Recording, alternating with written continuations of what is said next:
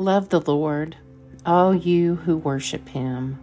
The Lord protects the faithful, but repays to the full those who act haughtily.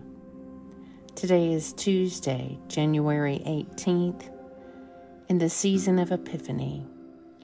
Take a moment to be still and become aware of God's presence within you and all around you. Early in the morning, I cry out to you, for in your word is my trust. You are my God, and I will thank you. You are my God, and I will exalt you. I hate those who have a divided heart, but your law do I love. A reading from the Gospel of John.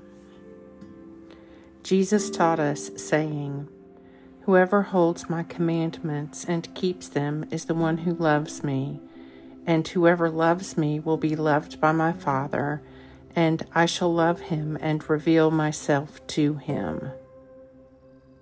John 14.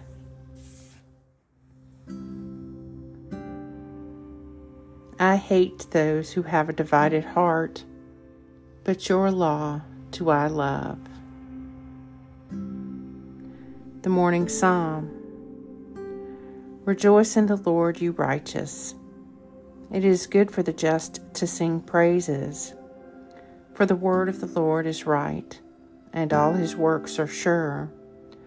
Behold, the eye of the Lord is upon those who fear him on those who wait upon his love. Our soul waits for the Lord. He is our help and our shield.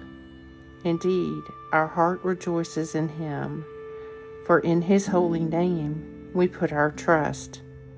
Let your loving kindness, O Lord, be upon us, as we have put our trust in you.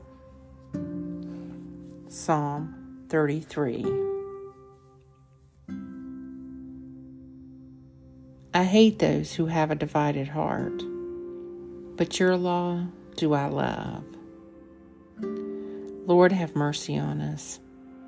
Christ, have mercy on us. Lord, have mercy on us.